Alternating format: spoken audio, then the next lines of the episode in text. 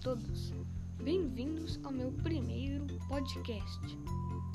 Hoje trataremos da série do YouTube Cat Ghost, mas antes quero deixar um recado para os ouvintes.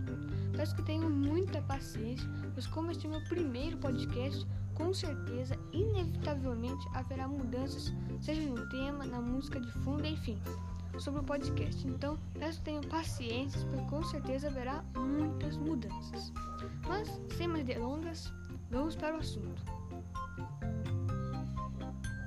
Como já adiantei, Cat Ghost é uma série do YouTube que conta atualmente com apenas 61 mil inscritos e alguma coisa. Realmente parece pouco, mas ela só está sendo conhecida agora no Brasil, pelo menos.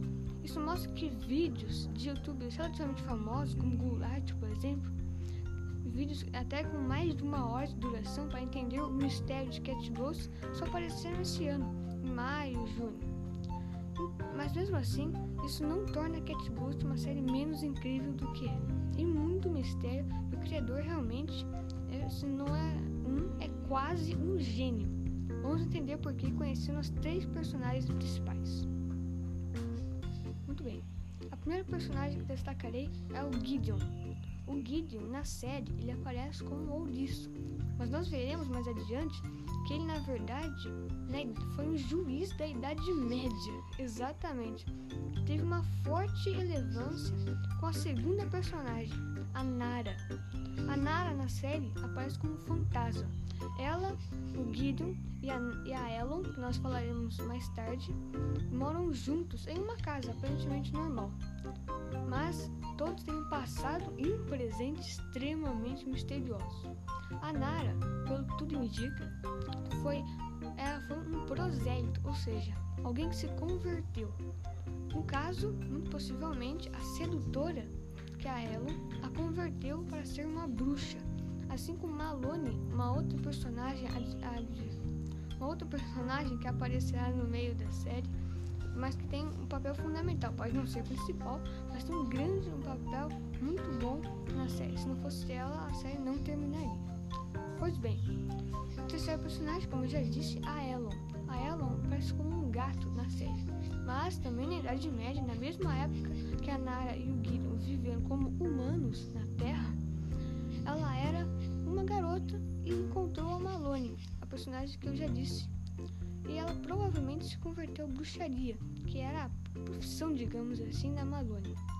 Diante disso, a Elon provavelmente ela era uma sedutora, mas também ela parecia um pouco rebelde, pois ela fugiu da Malone, teve uma vida relativamente independente.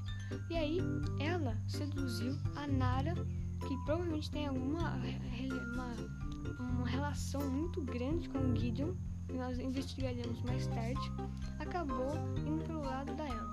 No final, na série, os três vivem juntos com seres completamente diferentes do que seres humanos.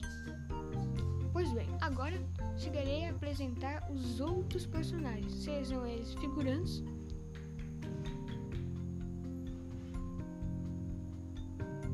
ou figurantes. Correto? Vamos lá. Temos a já citada Malone.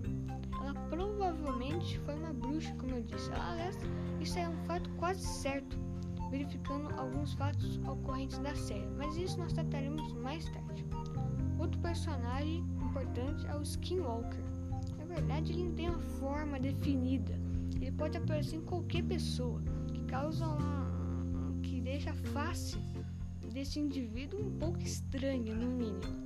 Nós veremos. Pode perceber que quando no episódio julgamento, pode pesquisar aí no YouTube, é, quando uma, pergunta, uma pessoa pergunta sobre o Skinwalker, a Nara, se não me engano, se transforma nele. Só que apenas a face dela. Fica realmente algo.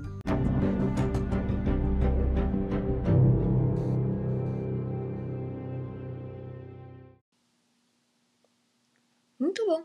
E esse foi meu primeiro podcast.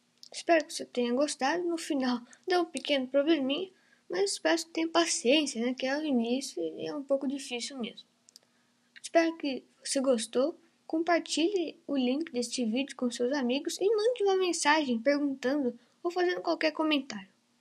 Muito obrigado e até o próximo podcast.